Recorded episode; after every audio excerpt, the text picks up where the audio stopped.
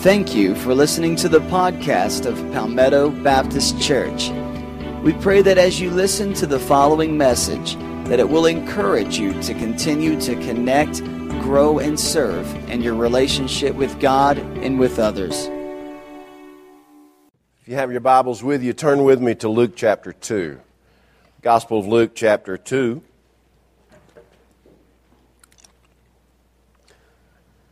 This morning we're continuing a series entitled The Best Life. If you haven't been here with us, we're looking at the Gospel of Luke. In particular, we're looking at the life of Jesus through the lens of the Gospel of Luke. And what we're looking for are those components in the life of Jesus that we could take and apply to our own lives so that our lives could be the very best life we can make it. And I believe that uh, Jesus' life is the best life that was ever lived.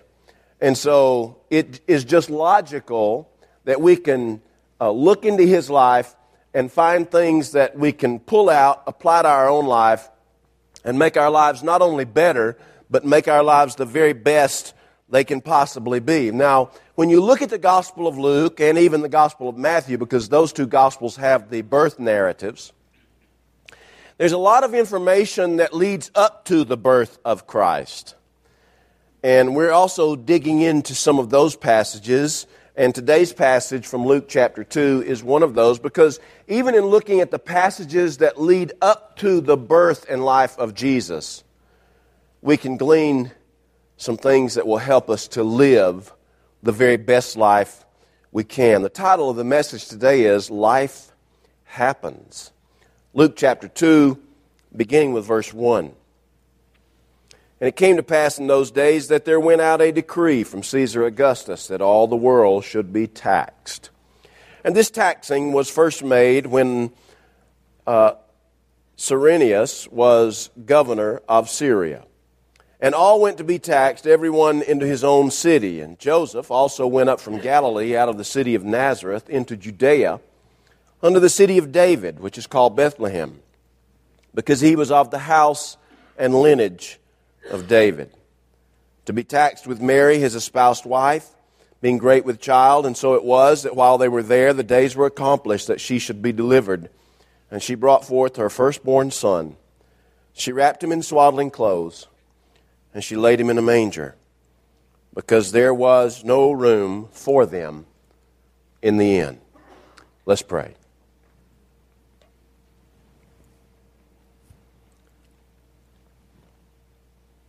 Our Heavenly Father, it's Christmas again. It's the time when we celebrate the fact that you showed up. Your showing up was unexpected. It was without a great deal of global fanfare. It was without fireworks and sparklers and majestic robes, or even a crown. It was very humble. Nobody expected you to come where and when and how you did. But you did. And in coming in the way that you did, where you did, at the time that you did, you teach us some things about how to live life. And it seems that your birth and everything that surrounded your birth is at odds with what we are looking for in our own lives. It seems that we're looking for bigger and better and richer and wealthier and up and up and up, and your birth says, no, there's something different. And so, Lord, teach us what you want us to see about life as it ought to be. Lord, we come to you and pray for people in our church like Merrill Jenkins, Mike Sutherland, Rebecca Summers, Janet Maroy, Annie Hamlet, Mike Laster, Charlie Pace, Clyde Taylor, Ed Johnson. for Mr. Yarbrough, for Stanton Johnston,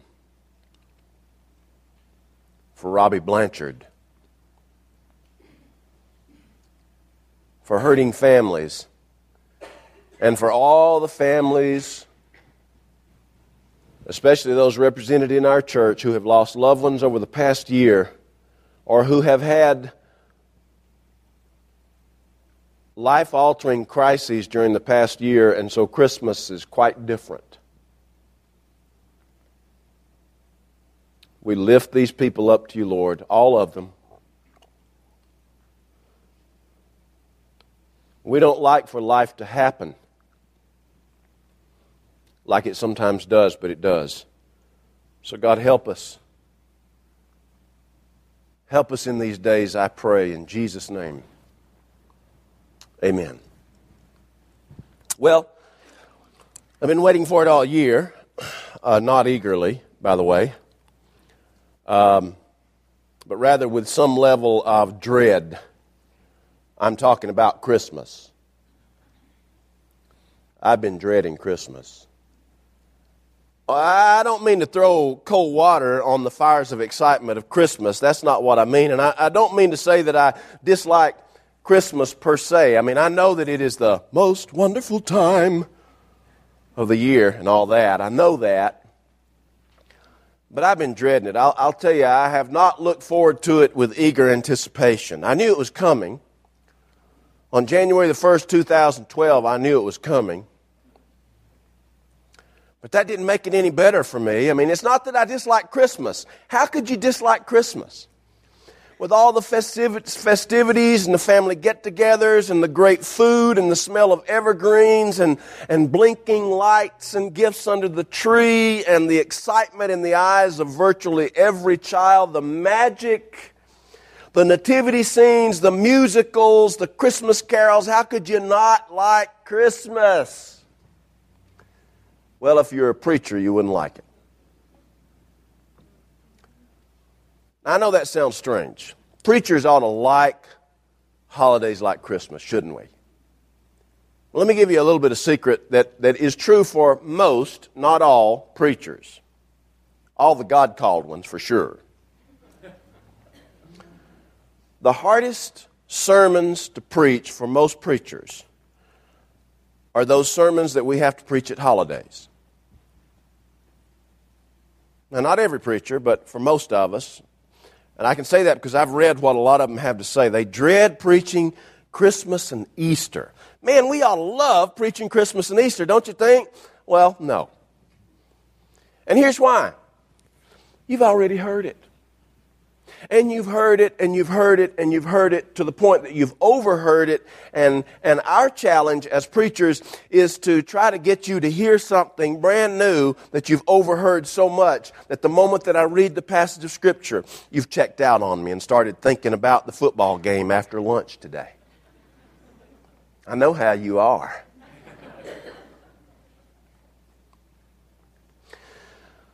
And so it's, a, it's hard. Preaching Christmas and Easter is hard for us preachers. I dread it. I dread it. I so dread it. But the calendar ticks off a day at a time, and sooner or later, it's happened to me for now 53 years. Christmas happens, it shows up. And you know, I can call in sick on the third Sunday in July or the second Sunday in October.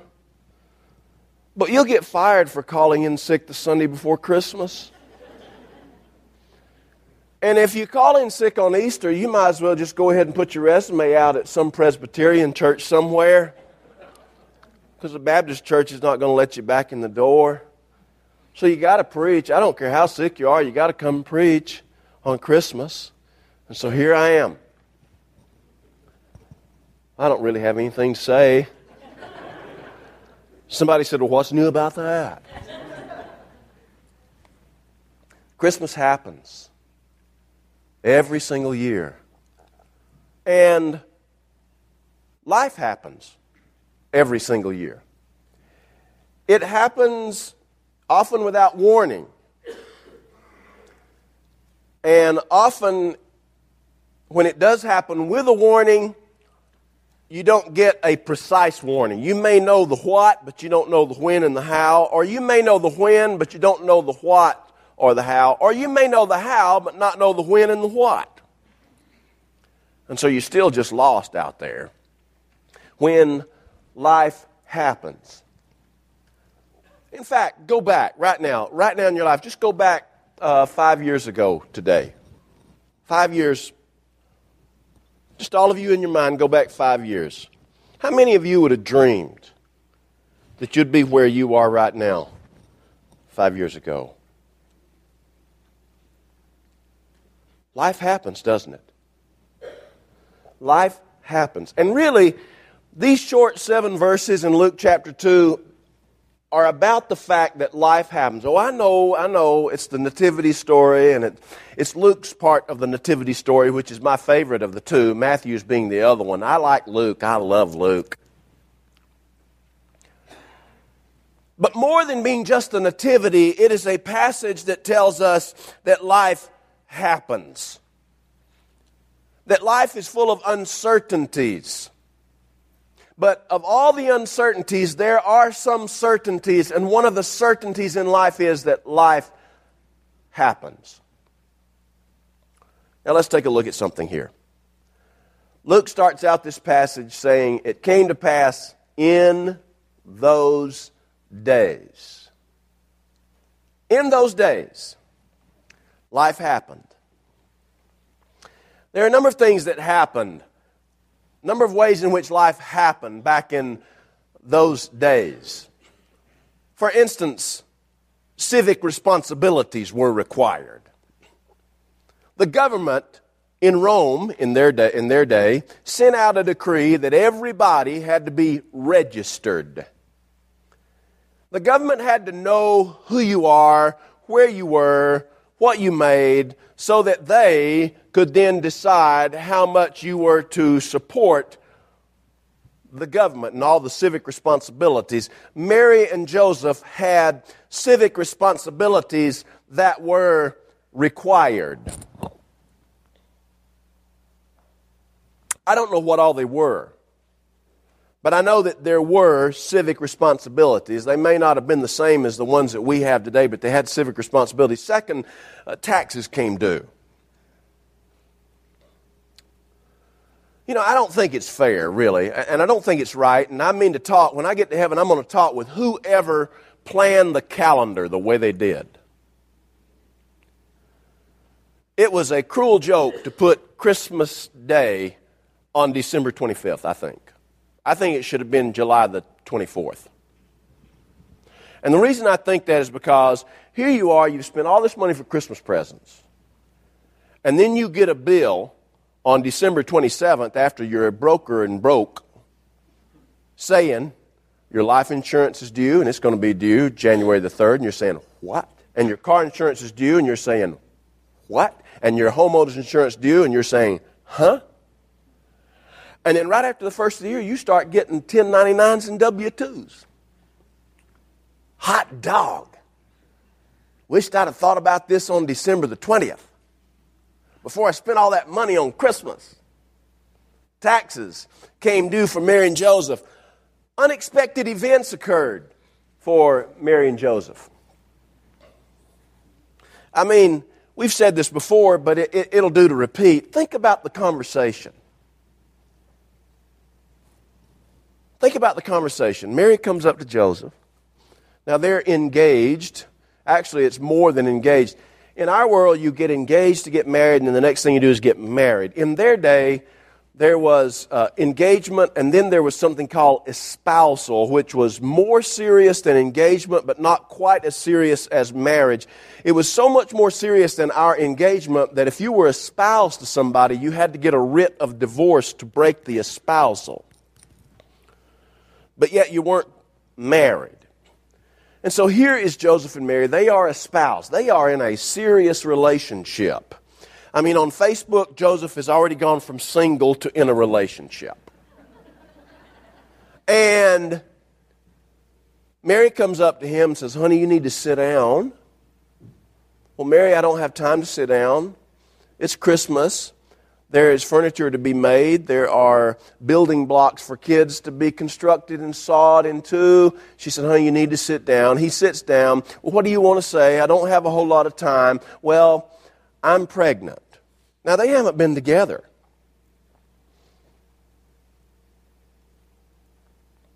What? Whose? How could you? And then you know the conversation. She says to him, like any good super spiritual person would, it was a God thing. I'm telling you, Joseph, it was a God thing. Well, it was a God thing. She was telling the exact truth. Are you going to believe that? You think Joseph's going to believe that? Nobody with their right mind and a brain between their ears is going to believe that. Until an angel shows up and kind of sets Joseph straight. He didn't expect that. Neither did she. Unexpected events occurred. And don't you know, don't you know that about the time that uh, they had this news that she's expecting and they don't, Joseph is really confused about it to the point where at first he's going to divorce her. He's going to cut off the espousal, but he's going to do it privately because if he does it publicly, according to the law, she gets stoned to death.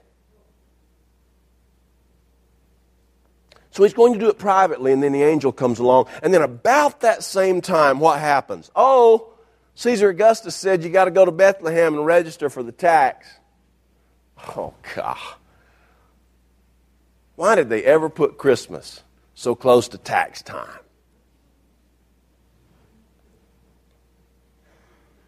Stigmas were attached.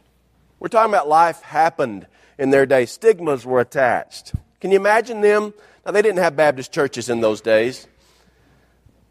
All they had were synagogues and the temple in those days in, uh, in the area of Israel and Judea. But just imagine there was a Baptist church over there, and Mary and Joseph came walking in. She's obviously expecting. And some dear sweet lady who's been in that church ever since Noah baptized her comes up to him and says, Oh, is this your first time visiting us? Yes, yes, yes. Well, how long have you been married? I see you. We're not. Oh. Well, it's good to see you. Y'all can sit right over there. Y'all sit right over there. How old are you, honey? 15, maybe? And about that time, her husband comes up. And the woman looks, she says, What do you think, honey? These, they just came and she's you know she's expecting and they're not married and she's only 15 and the guy looks over at Joseph like, you sorry rascal. She's just a kid. Now think about it. Isn't that what would happen? Think about it. We're not going to act like, oh, but we know who you are. You are the one who is highly favored among God. We don't get that yet. We don't get that yet. Stigmas. Same thing would happen today. Young lady walks in. It's first time she's been in church in forever. And she has on a dress because she thinks it's been so long since she's been in church, she thinks all the women still wear dresses. So she wears a dress, and the dress reveals a tattoo on the side of her calf. A tattoo. And the tattoo says, Margaret. Now, a lot of people are going to look at her, and before they ever speak to her, they're going to look at the tattoo on the side of her calf, and without even reading it, they're going to size her up. Am I right? Hello? Hello? They're going to size her up. Before they ever find out, before they ever find out, and I realize this is not the case with every person with a tattoo, but before they ever find out, they're going to size her up before they ever find out that Margaret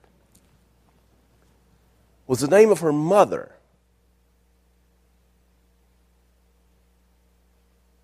And when she was When she was six years old and her father went out and left them with their mother, their mother is the one who went out and got a low paying job in order to continue to support the other three kids and later on to help support them in college.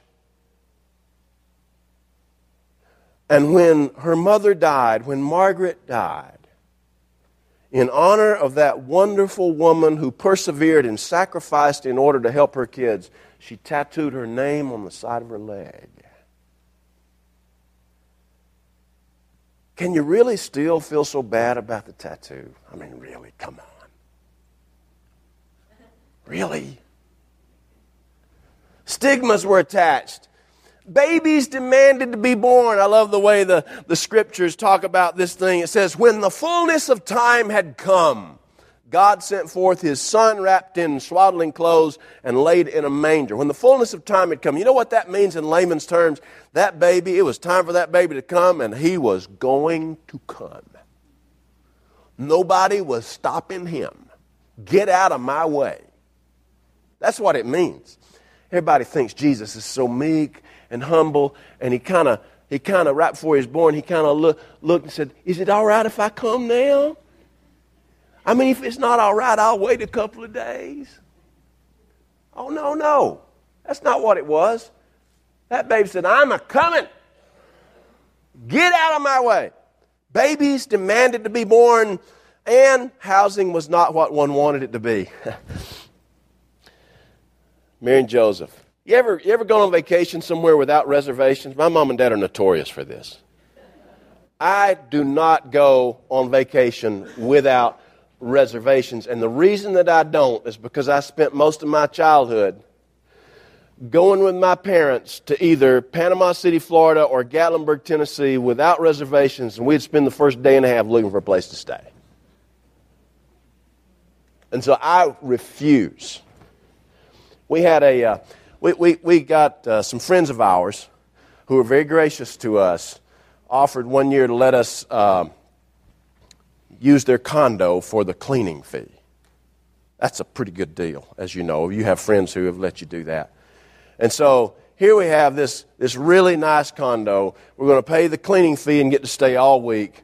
And uh, Amanda, being the pet lover that she is, she insists anytime we go on vacation to take Lucy fur.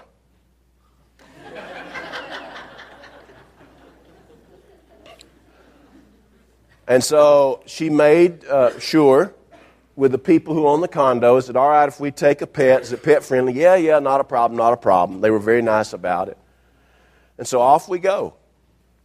We're figuring we're going to stay in a week in a condo for $75 cleaning fee. And we get down to the gate. It's a gated community, and there's a guard there. He looks like Pontius Pilate. He won't smile.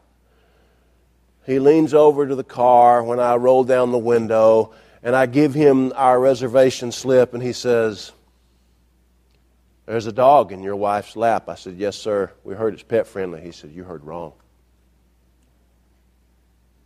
We said, Well, we've talked with the owner, and the owner said, I don't care what the owner said.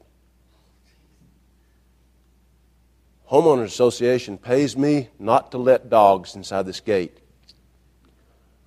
We said, but we talked with the owner. I don't care. Amanda said, call him, Jimmy, call him. So I get on my phone to call the owner, and I put the owner on my phone with this security guard, and the security guard says, I don't care that you own it. I don't care that you told them they could bring the puppy. They're not staying here. Now, I had a choice. Drive all the way back to Palmetto from, Palmetto, from Panama City, Florida or go find me another pet friendly place to stay. Cost me $1,800 that I didn't expect to have to spend. The irony is, we ended up staying at a place that was not pet friendly, but the real estate agent got on the phone with the owner and he says, These folks want to stay in your condo. They got this little snow white dog that's cleaner than my kids are. and they let us stay there for $1,800.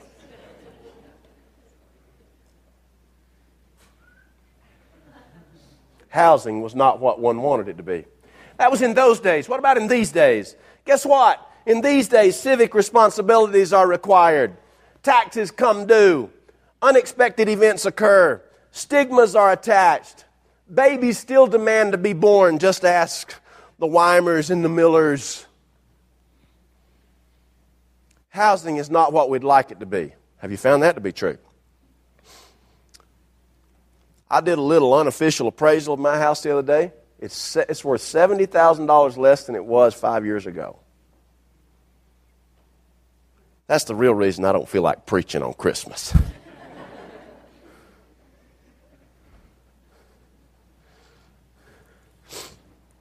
now, here's the deal life happens. Life happens. Alex Huxley said this. He says, Experience is not what happens to you, it's what you do with what happens to you. Charles Swindoll said this Life is 10% what happens to you and 90% how you react to what happens to you. Michael Mantell said, You know what happens to scar tissue? It becomes the strongest part of your skin. Steven Wright said, If toast always lands butter side down, and by the way, it does, then, and a cat always lands on its feet, what happens if you strap toast to the back of a cat?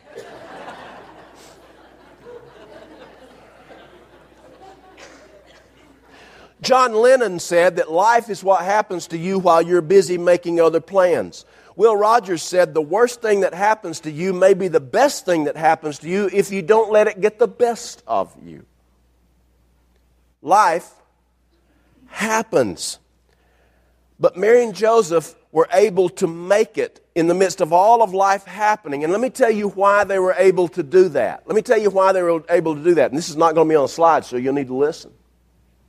They were able to do it because there were some things they knew for sure that nobody else knew.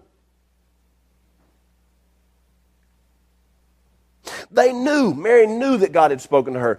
Joseph knew by this time that God had spoken to him. They knew. And it didn't matter if they got there and there was no room in the inn. It didn't matter if they had to sleep out on the street. They knew something nobody else knew. And let me tell you this not only did they know something nobody else knew, but they knew something that nobody else, almost nobody else, would believe even if they told them. I'm pregnant and I've never been with a man. Oh, yeah, right.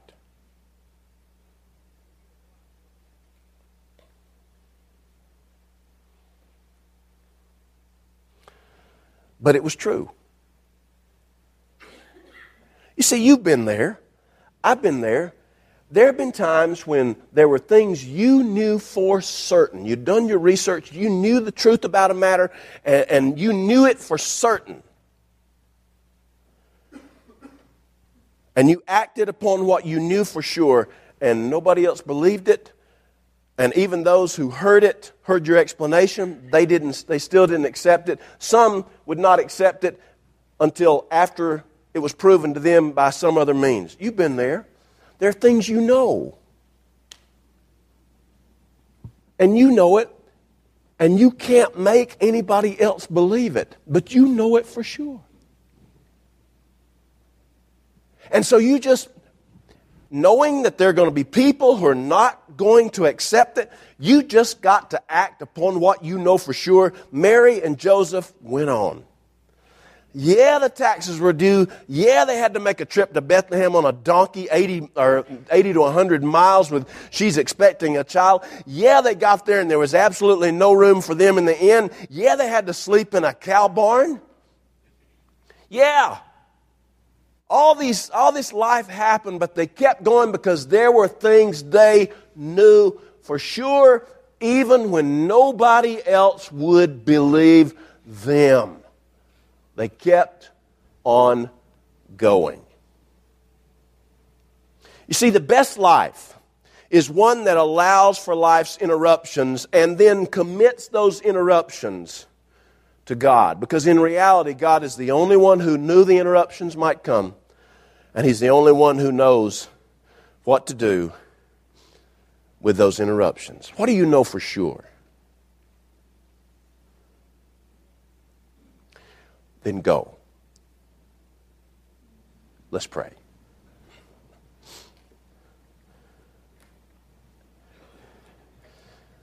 Heavenly Father, we don't understand why life happens the way it does. We question you a lot about it. It's natural for us to do so. But Lord, help us to know some things for sure so that when life happens and the taxes come due and Christmas appears and stigmas are attached and unexpected events occur, that we'll still know enough that we'll keep on going. And while we may not have reservations at the motel, and even when the reservations that we did have may not turn out to be the ones we get to use, we know that we have a reservation with you, God, and that you have a purpose in mind for what we're going through. So, God, help us, like Mary and Joseph, just to keep on going. To allow for life's interruptions and just to commit those to you because you're in charge. And when nobody believes us, or almost nobody believes us, as long as we know for sure, God just help us to go on. I pray in Jesus' name.